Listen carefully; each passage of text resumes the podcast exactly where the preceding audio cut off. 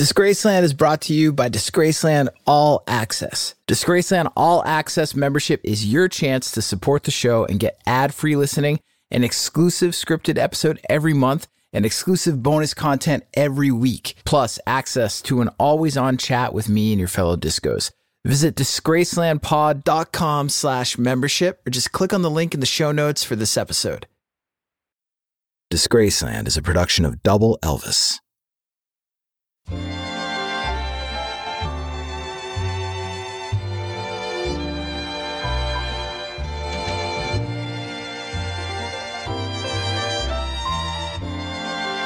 The stories about Frank Sinatra are crazy. He was once arrested for seduction. Seduction. He sent a tombstone to an unfriendly journalist as a warning. He broke into a home to steal away a cheating Marilyn Monroe from the arms of her lover as a favor to her estranged husband and Frank's pal, Joe DiMaggio. Frank Sinatra is rumored to have couriered bags of cash for his friends in the mob, and he was quoted as saying he'd rather be a mafia don than the President of the United States. And of course, he acted as a pimp for his friend, John F. Kennedy. Francis Albert Sinatra, Old Blue Eyes, the son of Italian immigrants, pulled himself up from the streets of Hoboken, New Jersey, to the top of the entertainment world to become, quote unquote, chairman of the board. Along the way, he made and relied on some interesting friends entertainers, politicians, and gangsters. Friends whose power, mixed with Frank's inherent confidence, made Frank believe he was 10 feet tall and could accomplish whatever he set his mind to. And one of the things Frank Sinatra accomplished was the making of some of the greatest music ever recorded. And that music you heard at the top of the show, that wasn't great music. That was a preset loop from my Mellotron called Moving Bass Piano, Moving Strings, MK2. And I played you that loop because I can't afford the license for I'm Leaving It Up to You by Dale and Grace. And why would I play you that specific slice of greasy duet cheese? Could I afford it? Because that was the number one song in America on November 22nd, 1963. And that was the day that Frank Sinatra's pal, John F. Kennedy, President of the United States, was assassinated. An act that Frank's confidence turned hubris was partly responsible for. On this episode, JFK, Moving String Cheese, The Mafia, Hubris, and Frank Sinatra. I'm Jake Brennan, and this is Disgraceland.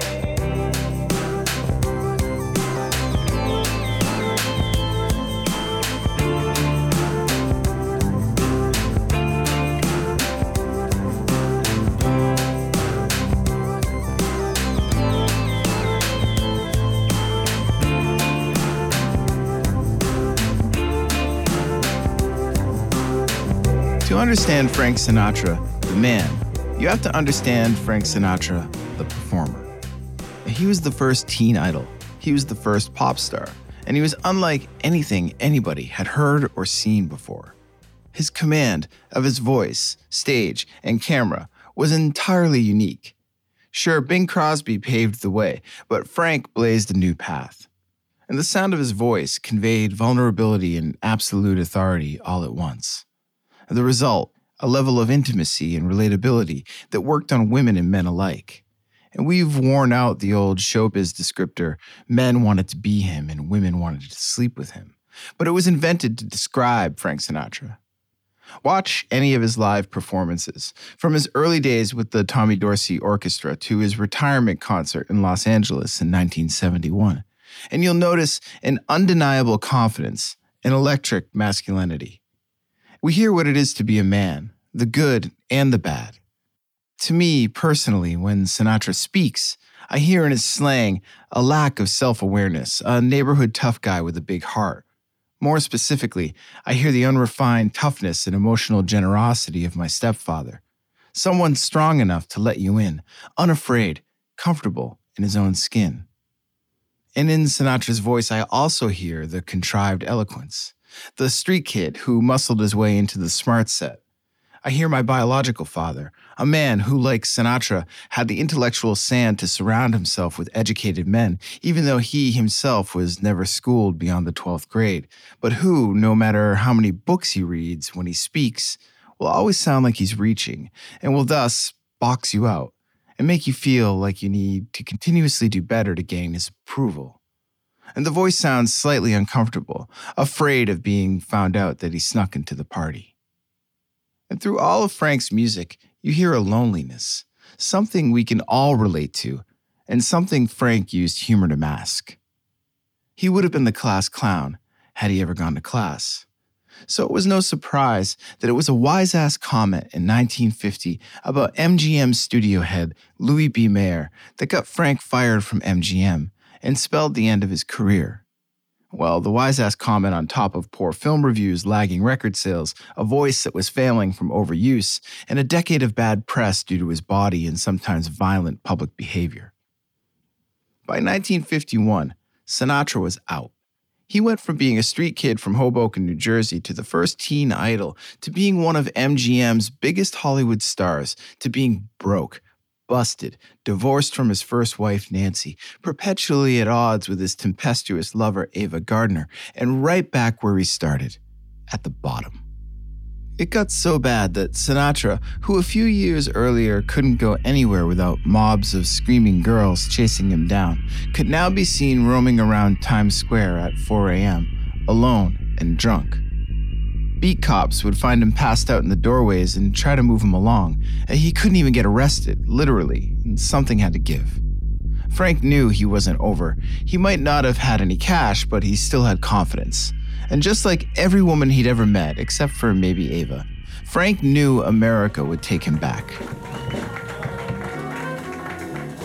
Hollywood was abuzz about the script adaptation of the best selling novel, From Here to Eternity and there was one role that Frank knew would reignite his career Maggio. The skinny guinea with the chip on his shoulder from Brooklyn, which, like Frank's Hoboken, was at the time a world away from Manhattan. Maggio's outsider status, his insecurities, they were characteristics that Frank Sinatra understood on a molecular level. But Columbia Pictures was producing the film, and studio boss Harry Cohn hated Frank. Sinatra wouldn't be deterred. He wrote Cohn countless letters detailing the many reasons why he was perfect for the role, signing them all Maggio. But Cohn wouldn't budge. Cohn's authoritarian approach to running one of the biggest movie studios on the planet was modeled after fascist dictator Benito Mussolini's approach to running Italy. Cohn had met Mussolini years earlier before the outbreak of World War II and was so impressed by him that he remodeled his own office to match the dictator's. Designed to achieve maximum leverage over his guests, his desk sat up high on a dais to intimidate. But the man sitting across from Cohn was anything but intimidated. Quite the opposite, actually. He was the intimidator. He was Johnny Rosselli, a fearsome mafia enforcer for the Chicago outfit. Sinatra had a friend with high level mob connections appeal to his bosses higher up the mafia food chain. Sensing a future as of yet unknown opportunity, perhaps out of genuine affection for Old Blue Eyes, the Mafia, via the boss himself, Frank Costello, decided to bet on Frank when no one else would. To buy low, as it were. And so, Johnny Roselli was dispatched to help sort out the Sinatra situation. Roselli spoke with authority. Harry, give Frank the part. It's perfect for him. Cohn wasn't easily cowed. I know it's perfect for him, which is why he ain't getting it. Sinatra is washed up, and he's gonna stay washed up. Roselli figured he'd try the soft touch once more. Harry, give the kid a chance. Remember not so long ago when you needed a second chance? Who was there for you? We was there for you. Cohn was losing patience. John, if we have a problem here, I'm gonna have to make some phone calls. Johnny Roselli stood up hopped up on the dais, put both hands on Cohn's shoulders, leaned over into an inch of his face, and let it be known that he was through dicking around. Harry, if we have a problem here, you're a fucking dead man. In a little over 24 months, Frank Sinatra could be seen sprinting down the aisle of Pantages Theater at the 26th Annual Academy Awards to accept the Oscar for Best Supporting Actor for his portrayal of Maggio in the Harry Cohn produced From Here to Eternity. Frank Sinatra was back.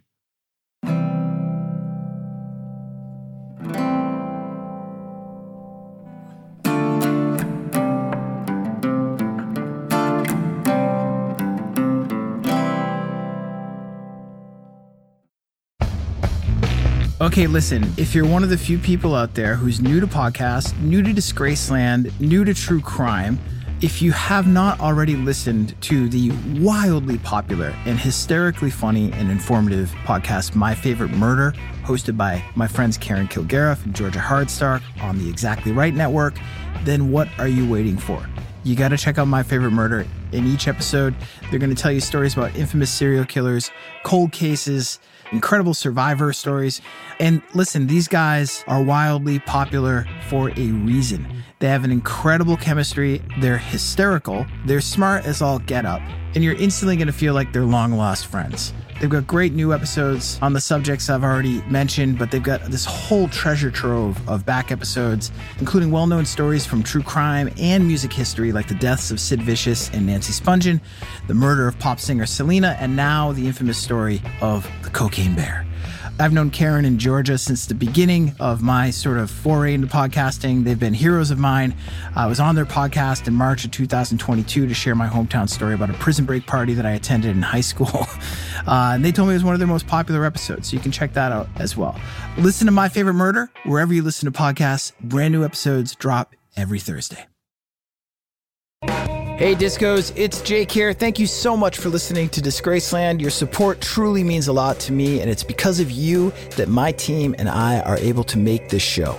If you want more Disgraceland, if you want more regular interactions with me and the community of Disgraceland listeners, or if you simply want to listen to the show ad-free, go to disgracelandpod.com slash membership or just click on the link in the show notes for this episode. For just five bucks a month, you can listen to every episode of Disgraceland ad-free. Plus, you'll get one brand new exclusive episode every month. You'll also get weekly unscripted bonus content, special audio collections, and early access to merch and events. There are two ways that you can support the show and become a member at disgracelandpod.com slash membership. You can sign up using Patreon and listen to the show ad-free on Apple, Spotify, and most other major podcast platforms. And Patreon members also get access to all the other perks of membership and an always-on chat where I'll be interacting with you and diving deeper into the world of Disgraceland. But maybe you're currently an Apple Podcast subscription listener and you want to just tap into all the bonus audio content and ad free listening that we're offering. We're also offering this membership as a premium channel on Apple Podcasts. However you choose to join, all you got to do is go to disgracelandpod.com slash membership. Support the show for just $5 a month, five bucks, or sign up for an annual plan and get two months free. Come join me and your fellow discos at Disgraceland All Access by visiting disgracelandpod.com slash membership. Frank Sinatra was never wanting in the confidence department. Even when his career was over, even when he was suicidal over the only woman to really reject him, Ava Gardner, even then, the too short, too skinny son of Italian immigrants from Hoboken had confidence to spare. So when he came back, when he raised that Oscar over his head and proved to the world that he could do what only one man before him, Jesus H. Christ, had been able to do come back from the dead, well, he felt invincible, like he could do anything. Hubris. It's a funny thing. It's only really hubris if you fail. Otherwise, it's just called confidence. But Frank Sinatra was no longer failing. He was redefining the meaning of success with one hit after another through a diverse portfolio of entertainment projects. Following the 1953 Oscar, Frank poured himself into his work. He ripped off a dizzying array of impressive musical releases under a new recording contract with Capitol Records. Inspired by the genius arrangements of musical director Nelson Riddle, Sinatra took control of the charts, minds, and hearts of young lovers everywhere with a string of truly great long players. Songs for Young Lovers, Swing Easy, and then, in my opinion, his best album, in the wee small hours of the morning. An album where Frank Sinatra invented the concept of the concept album. Subsequent LPs released in the 50s A Swinging Affair, Come Fly With Me, and Frank Sinatra Sings for Only the Lonely would all contain songs that would become so popular they'd eventually become standards of the American pop canon. Sinatra's musical output alone was staggeringly prolific. But with his Oscar still fresh in the minds of Hollywood producers, he also moved quickly to keep his film career moving. He starred alongside Doris Day in Young at Heart, Grace Kelly in High Society, Marlon Brando in Guys and Dolls, and was nominated for another Oscar for his portrayal of a heroin addict in The Man with the Golden Arm. Before long, he was the highest paid actor in Hollywood. And he kept moving, like a shark in a side divorce suit. Slowing down meant looking in the mirror and facing that ever present loneliness. So, work, work, and more work. Frank took part of his earnings and bought a plane, using it to charter him and his friends Dean Martin, Shirley MacLaine, Humphrey Bogart to his new playground in the desert, Las Vegas, where Frank took another piece of his bread and invested in the Sands Hotel and Casino, a property whose majority share was owned by Frank's old friend, mob boss Frank Costello the same mafioso who pulled Harry Cohn's strings via Johnny Roselli to get Frank the Oscar winning role From Here to Eternity. Hanging out with mobsters was old hat for Sinatra. Back in Hoboken, his father made ends meet as half a wise guy. Frank had long referred to them as the boys, and by the time he entered the entertainment industry, where the nightclubs, dance halls, and concert venues were controlled by the mafia, Frank was used to hanging around with gangsters and not shy about asking for or returning favors for them. Frank was enamored of them. Gangsters had real power and they were a lot of fun, and Frank was no stranger to a good time, which is why the investment in the Sands made sense. Plus, the gangsters really did like Frank.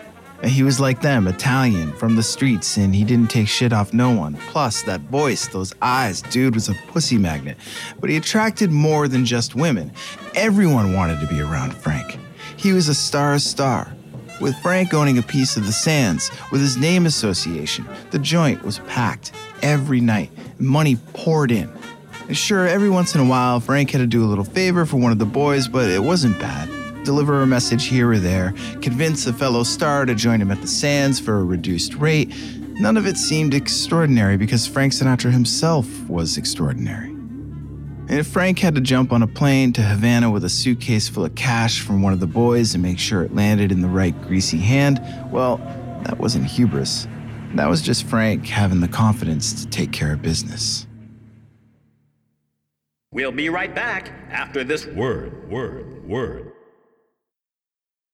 In the mafia, getting sent for is nerve wracking. It usually means you're being deployed to whack someone or you yourself are about to get whacked. In politics, getting sent for usually means you're being deployed to kiss someone's ass, or you yourself are about to get your ass kissed, which never comes without strings. Which is why, when the half politician, half gangster, Joseph P. Kennedy, father of Senator and candidate for President of the United States, John F. Kennedy, sent for Frank Sinatra, Frank was doubly concerned. What did the old man want? Frank didn't know. All he knew was that he was an admirer of the son, Jack. Young, articulate, good looking, and that head of hair and that smile you could see from space. Charisma for days. And like Frank, Catholic. Just think a non wasp with a legit shot at the White House in 1960. Frank boarded his jet and took off for the Kennedy compound in Hyannisport, Massachusetts. Frank was in awe of the senator's father. Sinatra's own father worked for JFK's dad back in the day, running rum through the swamps of Jersey during Prohibition. And so here, Frank sat, looking up at the bootlegger turned ambassador from across the desk like a common laborer being put to task by management. There's power, and then there's power. The Kennedys had it. Sinatra wanted it. And what Joe Kennedy wanted was a favor The message was direct. His son was going to lose the West Virginia primary to Democratic stalwart Hubert Humphrey, and that couldn't happen. Losing West Virginia meant losing the nomination, and the Kennedys weren't in the business of losing. Joe needed Frank to get Frank's mafia pals to roust up enough votes in West Virginia to deliver a win for Jack. Uh, sure, Ambassador. No problem. I'm sure the boys would be happy to help. Frank hightailed it to Miami for a round of golf with Sam Giancana, aka Momo, aka the ruthless Chicago mobster who controlled the Midwest and West Virginia. A Sands regular and a friend of Frank's who at the time was renting out space way up his ass to the ambassador's other son, Senator Robert F. Kennedy, who'd been making it his business to crack down on organized crime. So Giancana saw the obvious play help Jack the haircut win West Virginia, and evict Bobby the pit bull from out his butt. And with that, it was done. Sort of. The election was a nail biter. Jack had secured the nomination, but the Republican nominee, Richard M. Nixon, was a formidable candidate and almost as dirty as the Kennedys. Almost.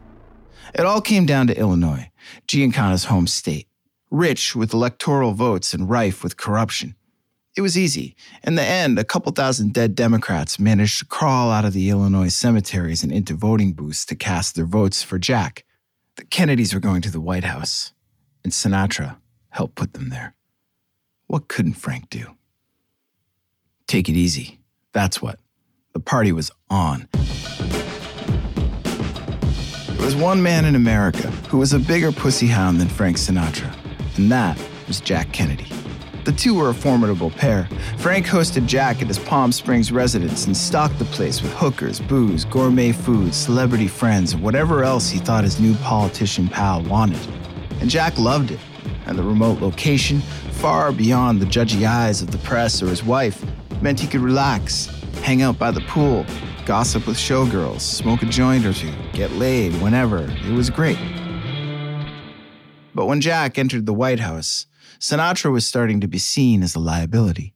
Jackie, Jack's wife, hated him. I mean, why wouldn't she? Frank was basically her husband's pimp.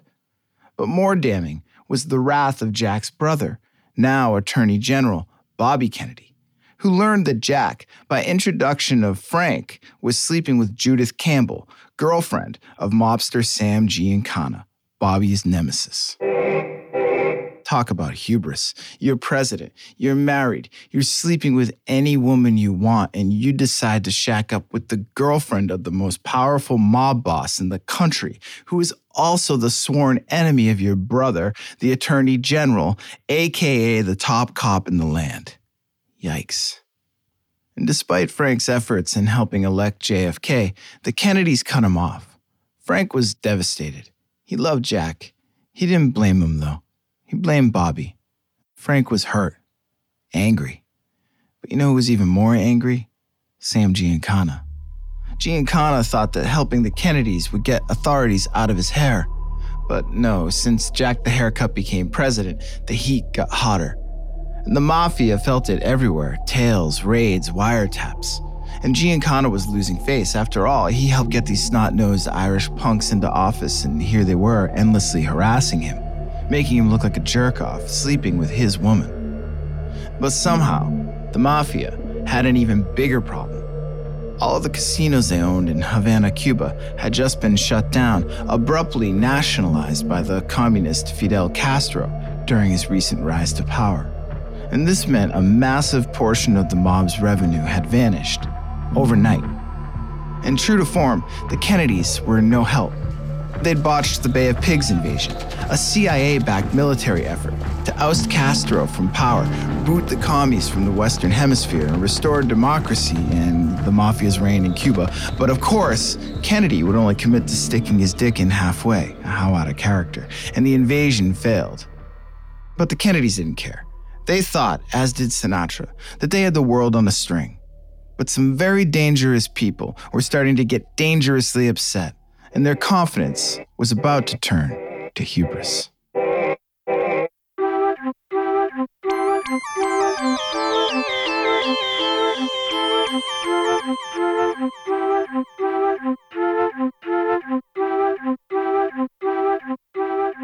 Johnny Roselli couldn't believe his life.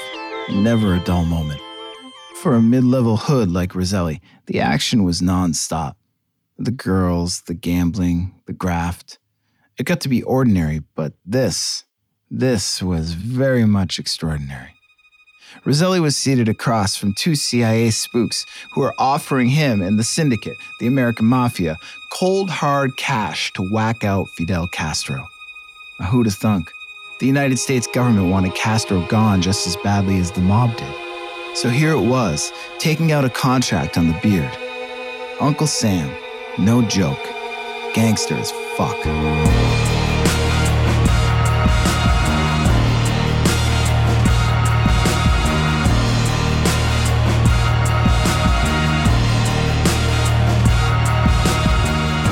Try as they would, Roselli and his American mob cohorts, Santo Trafficante, Frank Costello, and Sam Giancana, could not get to Fidel.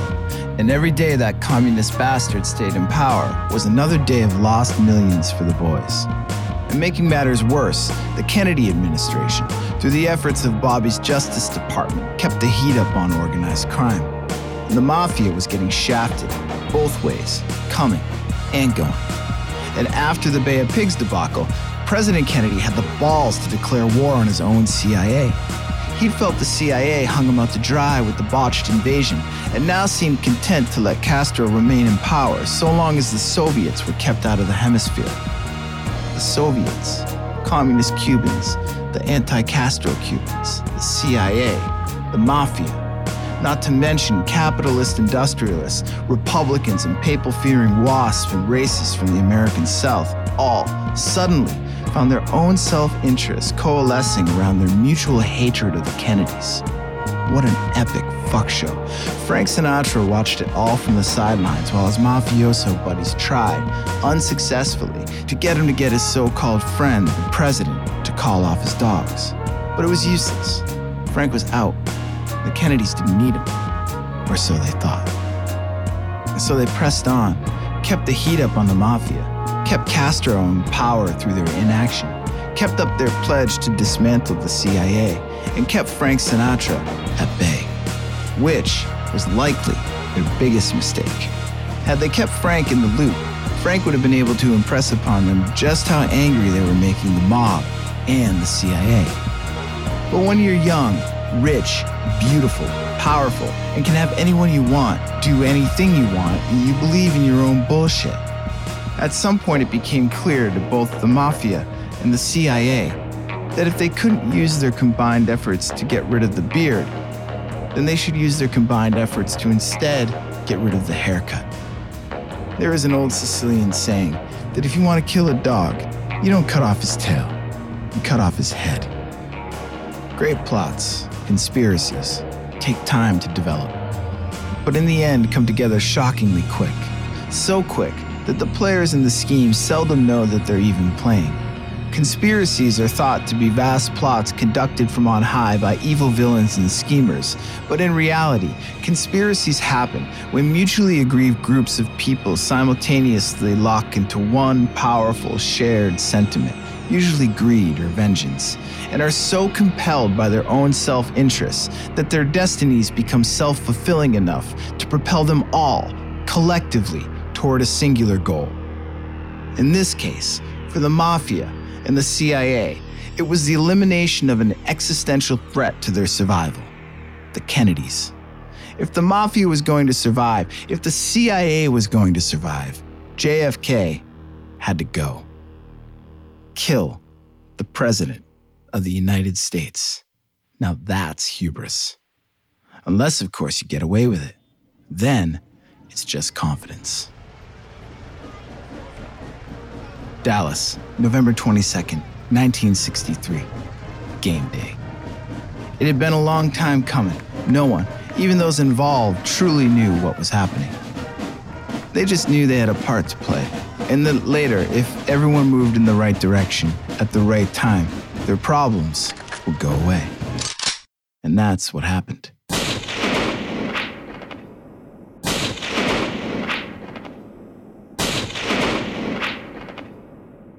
When Frank Sinatra got word that his friend, the President of the United States, was murdered, he instantly knew why. And he realized then that despite his clout, his friends, his confidence, he had been powerless to prevent it.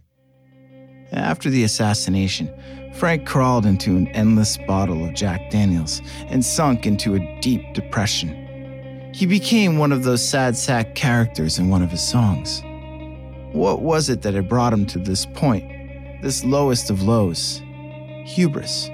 Mourning the loss of a man he deeply admired and counted as a friend despite his recent estrangement. Yes, hubris was to blame for this, just as it was to blame for the demise of Jack Kennedy, a man who could not see through the blinding light of his own powerful entitlement. And but for Sinatra, this pit of grief, guilt, self doubt, and oh too familiar loneliness could only be vanquished by real inner strength, real confidence. Maybe all it would take would be a favor from one of the boys. I'm Jake Brennan and this is Disgraceland.